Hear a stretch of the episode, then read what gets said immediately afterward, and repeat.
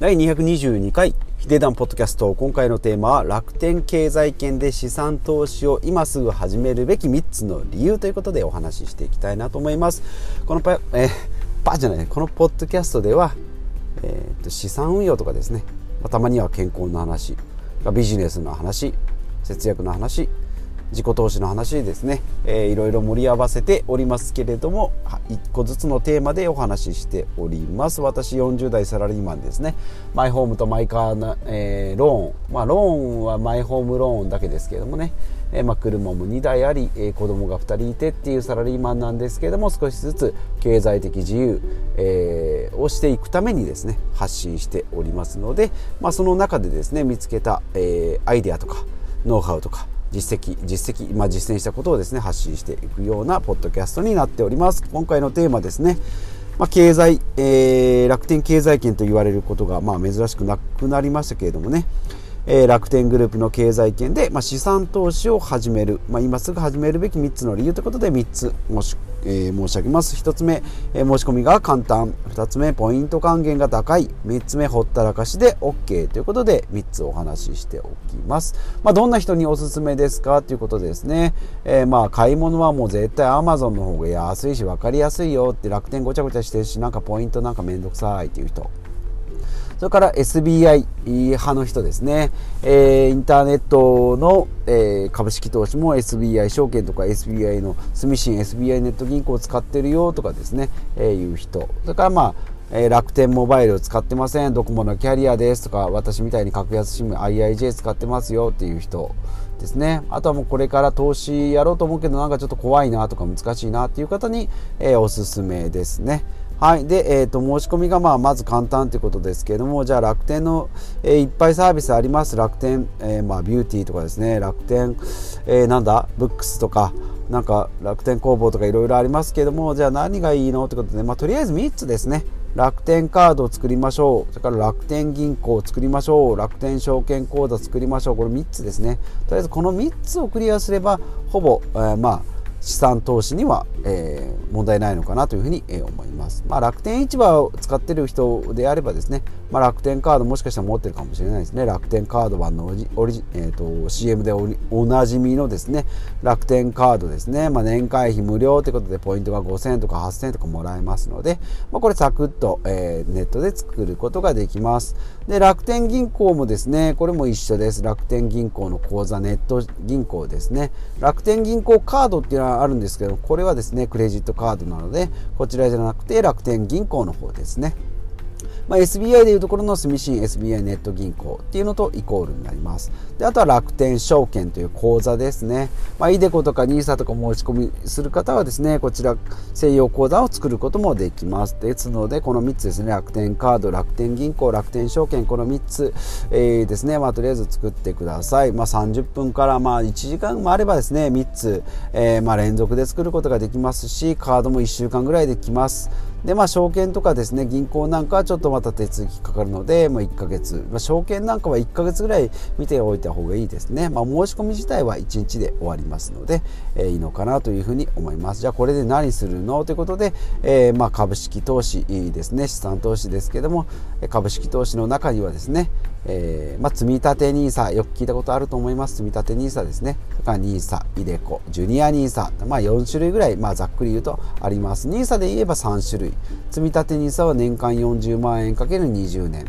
まあトータル800万円ですね、まあ、投資ができますよということで20年も投資すればですね800万円の元本。まあ20年なんで1600万円違うな。800万円なんですけど、800万円が、えーまあ、福利の力でですね5%とか7%とかっていう利回りで、えー、福利の投資で1600とか2000万ぐらいになる可能性があります。まあ絶対じゃないんですけどね。これは銀行であればえっ、ー、と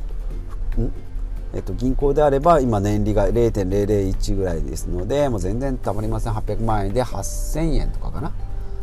ぐらいになっております。あもっとか。もっと少ないな、えー、ちょっと計算できないですけどもめちゃめちゃ何百円とかの世界ですね。はい、えー、です。で e デッカー NISA っていうのは、えー、積立 NISA じゃなくて普通の NISA っていうのは年間120万円で、えー、5年間ですね。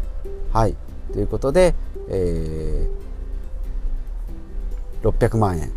で、えできます、まあ、5年間短期で集中したい方っていうのはこちらで、えいいのかなと思います。おすすめはですね長期投資がいいので積立 NISA で年間40万なんで月3万3333円、まあ、3万3000円ぐらいですね、えかける、え年間40万円で20年間。っていうのがいいのかなと思います。で iDeCo はですね少額投資非課税制度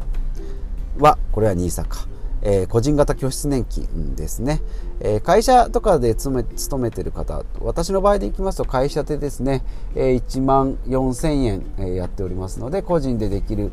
上限というのは1万2000円これをですね、えー、イデコっていう口座を持っておけばですねそこで運用したお金っていうのは非課税ということで、まあ、税金所得税本来であればですね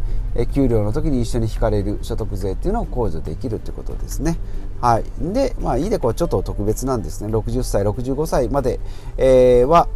えーと、引き出すことができないとかっていう、まあ、ちょっと,、えーと、資金のですねホールドが制限されホールドで制限されているっていうのがあるので、まあ、ちょっとここは、特殊かなと思います。でジュニア NISA っていうのはですね2023年でま終了ということであと2年弱ですね、えー、で終わるんですけれども、まあ、学習保険ですね。私200万ずつ子供にかけてたんですけども、まあ、それをですね解約して、えー、まあ、ジュニア NISA に移行したということですね、まあ、学習保険であればですねなんか保証だ保険だっていうのでちょっと目減りしたりするんですけどもジュニア NISA の場合はですねそのお金を運用することができる。ということで、まあ、それで、えー、得た利益っていうのは全部非課税になりますよ。上限がですね80万円かけ3年ということなんですけど、まあ、残りわずかなんでですねあと2年ぐらいしかできないんですけども、まあ、それでもまだメリットはあるのかなというふうに、思います、まあ、細かい解説はですねまた別の回でもしているので、ジュニア NISA、NISA についての、ポッドキャストの回も見てみてくだ聞いてみてください。ということでですね、今回楽天ですので楽天証券の、えー、楽天証券と、まあ、あとは相通じる話相対するところ楽天対 SBI、まあ、ソフトバンク SBI ソフトバンクちょっとあれですよ野球みたいになってきましたけども、えー、と楽天の場合だと、まあ、ポイントが巡回できるってことですね。カードと銀行と証券とあとまあなんかふるさと納税とかですね、まあ、いろんなえ楽天ビューティーとかいろんなところであ楽天トラベルもそうか、えー、ですけどいろんな経済圏ありますのでそこで巡回できる循環できるっていうことがメリットですね。で SBI の方ですと、え株式投資にだけ言えばですね銘柄が豊富だったりあと ETF の積み立てができたりということで株式投資に特化しているのは SBI 証券の方かなというふうに思います。とはいえですね、えー、と楽天はですね徐々にま解約されているっていうのが、まあ、年々というかここ最近ですね如実に現れておりますのでもともとが良すぎたっていうことですね、まあ、今後はその SBI グループとかですねあと、PayPay グループですね、えー、まあ良くなってきていると思いますので、まあ、この辺のメリットが増えてくるかもしれないので比較していくのもいいんじゃないかなということで今回の3つのポイントですね。えー、今回の3つのポイント、えー、申し込みが簡単、それからポイント還元が高い、それからほったらかし投資で OK ということですね。えー、合わせて注意点ですね。